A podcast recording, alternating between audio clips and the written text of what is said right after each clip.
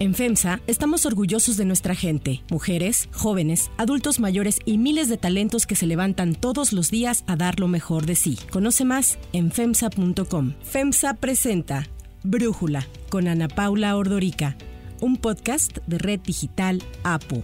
Hoy es martes 26 de julio del 2022 y estos son los temas del día. Dudas sobre la transparencia en el gobierno federal. La plataforma Compranet lleva 11 días fuera de servicio por aparentes fallas técnicas. Ya llegó a México el primer grupo de médicos cubanos para sumarse al Plan de Salud Bienestar. Declara la OMS a la viruela del mono como una emergencia de salud pública de carácter preocupante a nivel internacional. Pero antes vamos con el tema de profundidad.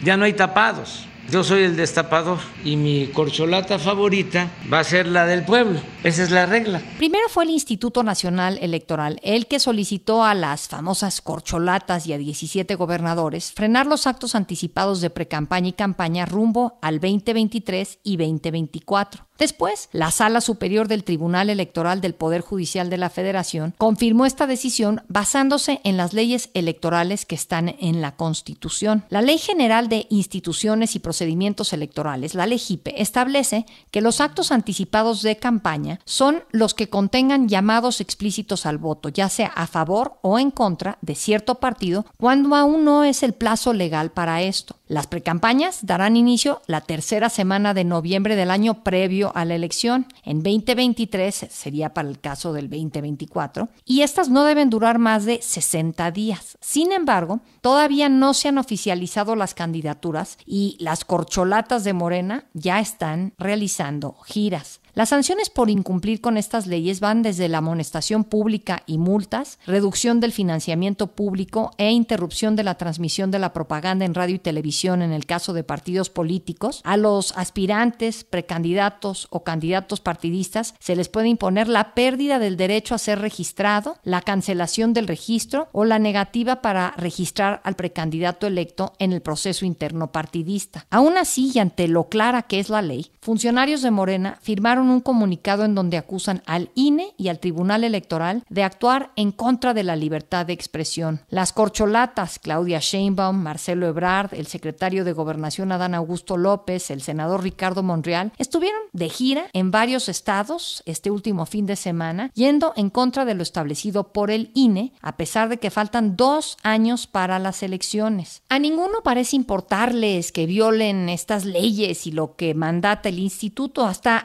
amenazas le soltaron al INE. Esto dijo Adán Augusto López. Pero bueno, pues si me corre el INE no importa porque ya lo van a desaparecer los diputados. Por cierto, fue justamente el secretario de Gobernación el que más activo estuvo este fin de semana. Visitó cuatro estados en cuatro días. Estuvo en Aguascalientes, en Sonora, en Quintana Roo y en Yucatán. En Mérida se reunió con el sector empresarial del estado. En Quintana Roo firmó un acuerdo con transportistas y constructores para que las obras del tren Maya no tengan ningún contratiempo. En Sonora hasta planteó una estrategia para que el agua no falte en el norte del país y en Aguascalientes promovió la reforma electoral. No hay ya retroceso en este país. Este movimiento de transformación terminará por consolidarse. Ricardo Monreal estuvo en Chiapas, Oaxaca y Zacatecas, en donde se adelantó a sus competidores y promovió un plan fiscal que incluye incrementar la recaudación de impuestos como parte de su proyecto de nación 2024-2025.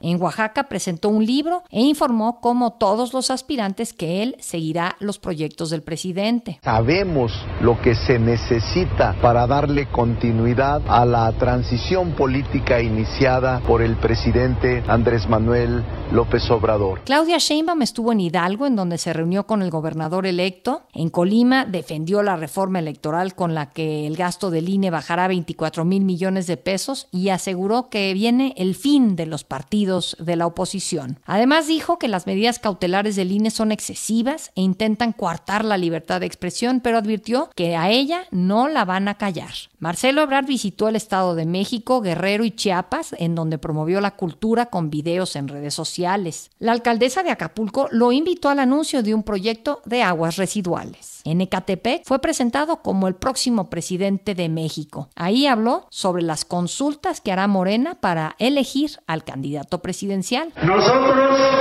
vamos a defender a nuestro presidente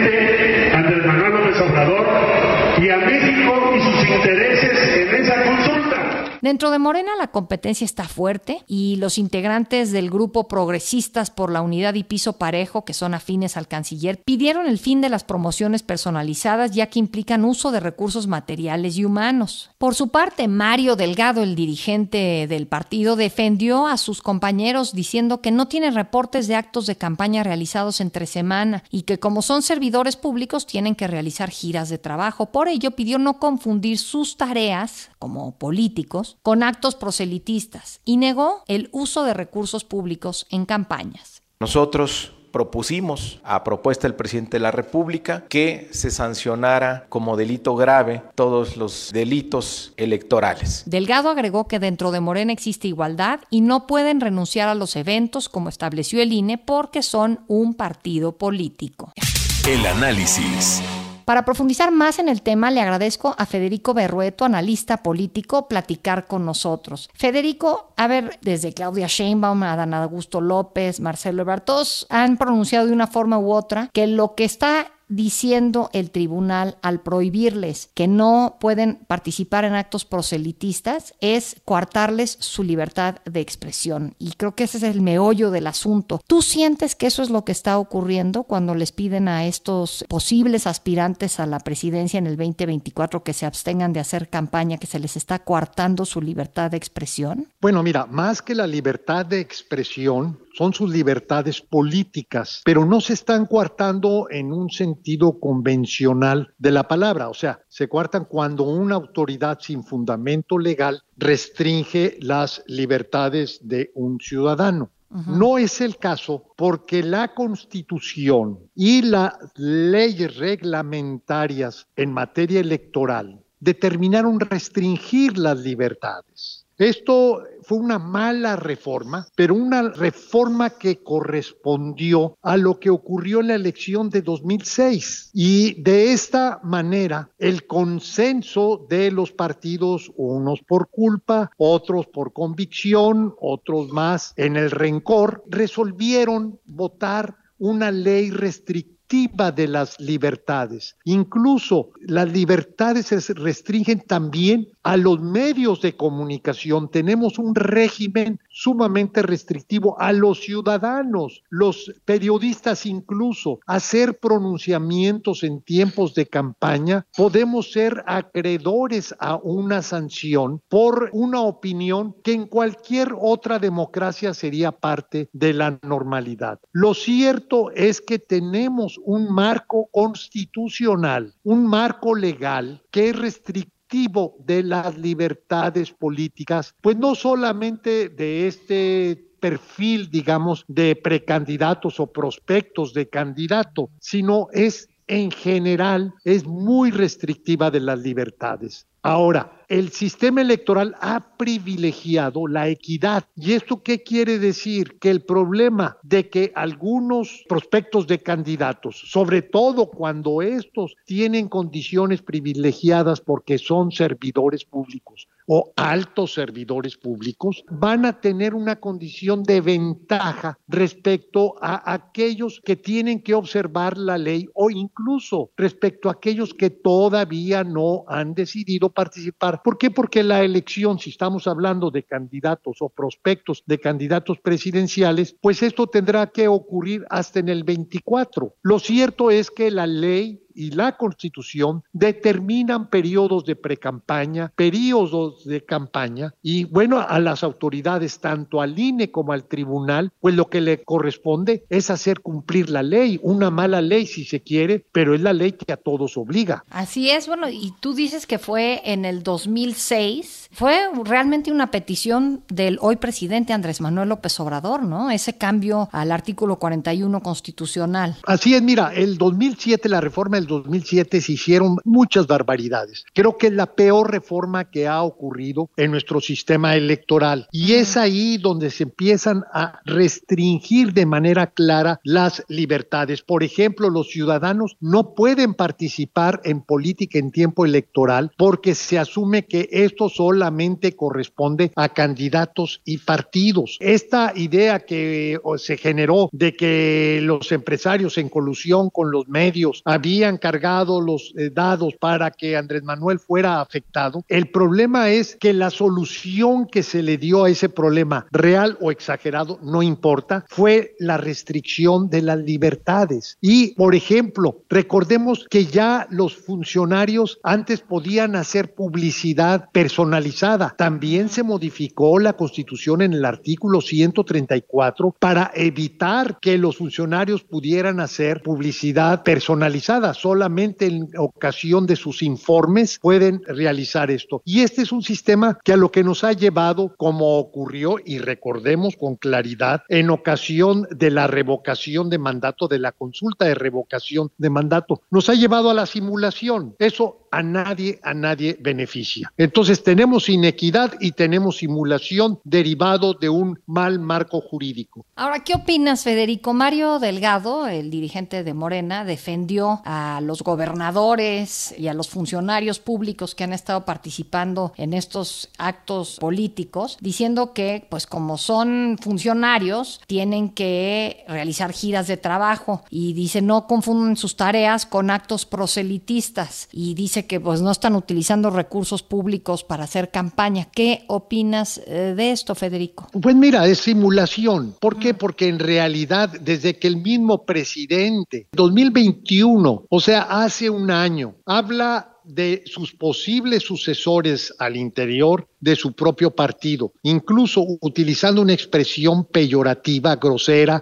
descalificadora, que es la de corcholata, verdaderamente es inexplicable, tanta soberbia pase a sus propios correligionarios. La corcholata no tiene en ninguna forma un sentido positivo o afirmativo, es peyorativo. Pero bueno, desde que el mismo presidente designa, señala, escoge eh, a estos tres personajes, Incluso en un principio mencionó a varios, pero ya, ya se le olvidaron al presidente y también a Mario Delgado. Bueno, con eso empezó todo un proceso sucesorio anticipado. Entonces, el primero en poner el desorden fue el presidente. ¿Qué puede hacer Mario Delgado frente a algo que ya el mismo presidente fue el que inició, pues simplemente darle por lo mismo. Lo cierto es que estamos ante un proceso de simulación que a lo que está llevando es que pronto, quiero entender, pues los demás partidos van a tener también que hacer lo propio y finalmente la ley, pues la ley va a ser una burla y las autoridades electorales pues van a ser rebasadas junto con las judiciales por la realidad y el desborde de los actores políticos anticipándose a los periodos que la ley determina. Ahora, ¿qué opinas de las respuestas que han dado tanto el tribunal como el INE? a todo esto. Siento que está en una situación complicada porque de por sí ya son sujetos de ataques, se quiere hacer una reforma electoral para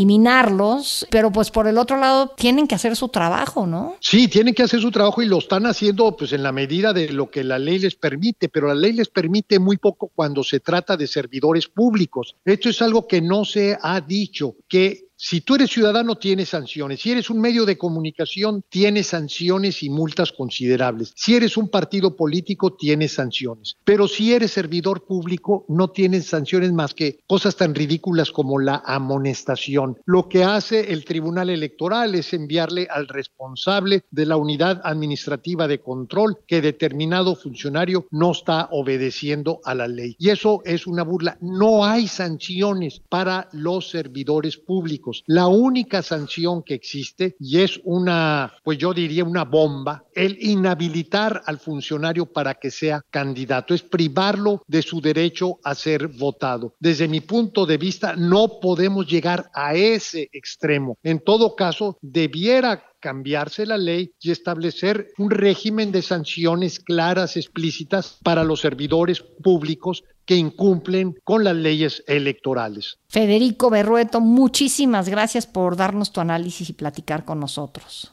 Si te gusta escuchar Brújula, te invitamos a que te suscribas en tu aplicación favorita o que descargues la aplicación Apo Digital. Es totalmente gratis y si te suscribes será más fácil para ti escucharnos. Además, nos puedes dejar un comentario o calificar el podcast para que sigamos creciendo y mejorando para ti.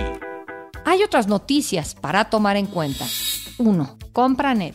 Ya van 11 días con Compranet sin funcionar. Se trata de la plataforma gubernamental creada para presentar, almacenar y verificar el avance de obras públicas, licitaciones y contrataciones que realiza el gobierno. Grupos empresariales y organizaciones civiles como Coparmex han advertido que la falla de esta plataforma genera incertidumbre jurídica, genera mayor burocracia y costos, incrementa el riesgo de errores humanos, un impacto grave al principio de máxima publicidad, además de que abre la puerta a la opacidad y a la corrupción. Aprovecharon para denunciar que en los últimos meses Compranet había empeorado su funcionamiento. A estos señalamientos se sumó la bancada del PAN en la Cámara de Diputados, que recordó que la plataforma no se había suspendido en sus 26 años de existir, salvo algunos breves momentos para mantenimiento o actualizaciones, por lo cual afirmaron que su caída resulta sospechosa. Así habló el diputado Héctor Saúl Telles del PAN. Resulta muy sospechoso que durante este gobierno de la Cuarta Transformación, por primera vez el sistema Compranet se ha suspendido de forma indefinida. Esto es característica de un gobierno totalmente opaco, de un gobierno que no brinda transparencia y un gobierno no acostumbrado a rendir correctas cuentas a la ciudadanía. La Secretaría de Hacienda aseguró que no solo trabajan en su restablecimiento, sino en su fortalecimiento y modernización. 2. Médicos cubanos. Agradezco al gobierno de Cuba, al pueblo hermano de Cuba, por este apoyo los primeros 54 médicos que llegaron a México procedentes de Cuba como parte del acuerdo que suscribió el presidente López Obrador durante su visita a la isla en mayo pasado llegarán hoy a las comunidades de Nayarit. Se trata del primer grupo de médicos que llega al país de un total de 500 que se tienen contemplados por parte de los gobiernos de México y Cuba para ayudar con el déficit de especialistas que el gobierno asegura presenta el sistema sanitario. El presidente de Cuba, Miguel Díaz Canel, celebró la llegada de los médicos de la isla asegurando que Cuba estará para lo que necesite y mande México. Los médicos acompañaron el pasado fin de semana al presidente López Obrador en su gira por Nayarit, en donde supervisó los avances del plan de salud bienestar en la entidad. Así defendió López Obrador la llegada de los médicos cubanos. Porque la salud no tiene que ver con ideologías, la salud tiene que ver con los derechos humanos. Y si hay que traerlos de Estados Unidos y de Rusia o de Cuba o de Japón o de Francia, lo vamos a tener aquí. 3. Viruela del mono. La Organización Mundial de la Salud declaró que la viruela del mono es una emergencia de salud pública de carácter preocupante a nivel internacional. Así habló el director de la OMS, Tedros Adhanom. We have an outbreak that has spread around the world rapidly through new modes of transmission about which we understand too little and which meets the criteria in the international health regulations. Tedros Adhanom dijo que el riesgo de la viruela del mono es moderado a nivel mundial excepto en la región europea en donde se considera de riesgo alto. Para Brújula, Carol Perlman, química, farmacéutica, bióloga y divulgadora de la ciencia, nos ayuda a entender la viruela del mono y la situación que se presenta tanto en México como en el mundo. Si bien esta enfermedad no es una enfermedad con alta letalidad, solamente han habido cinco muertes reportadas en África, si es una enfermedad que se está presentando de una manera repentina, inusual, inesperada, y aunque sí tenemos vacunas y antivirales contra ella, de todas maneras se están comportando de una manera no esperada antes era una enfermedad concentrada principalmente en países africanos, en el Congo, en Nigeria, donde era endémica. Ahora se está presentando en diferentes países del mundo, en principalmente hombres que tienen relaciones sexuales con hombres, en 95% de los casos. Sin embargo, todos podemos ser susceptibles a contagiarnos. Ya de hecho hay 75 niños reportados con esta enfermedad y el 13% de los casos han requerido hospitalización. Aunque es una enfermedad que se autolimita a las dos o cuatro semanas, puede complicarse. En México ya tenemos 55 casos, quizás subreportados porque es difícil hacer el diagnóstico, pero importante estar pendientes de la sintomatología o de la aparición de estas lesiones cutáneas. Y es que según las últimas cifras de contagios, entre el 1 de enero y el 20 de julio se han notificado más de 16 mil casos, incluidas 5 muertes en 75 países. Ayer, Japón confirmó el primer caso de viruela del mono en Tokio. Dada la situación que se vive en Europa, la Comisión Europea aprobó la extensión de una vacuna contra la viruela del mono. Esto después de que la Agencia Europea de Medicamentos diera luz verde para que se prolongara la vacuna Invanex, ya autorizada desde el 2013. Adanom matizó al decir que si los países siguen el protocolo de contención establecido para esta clase de emergencias, se puede lograr detener la transmisión y controlar el brote. Yo soy Ana Paula Ordorica. Brújula lo produce Batseba Feitelson. En la redacción, Airam Narváez. En la coordinación y redacción, Christopher Chimal. Y en la edición, Cristian Soriano. Los esperamos mañana con la información más importante del día.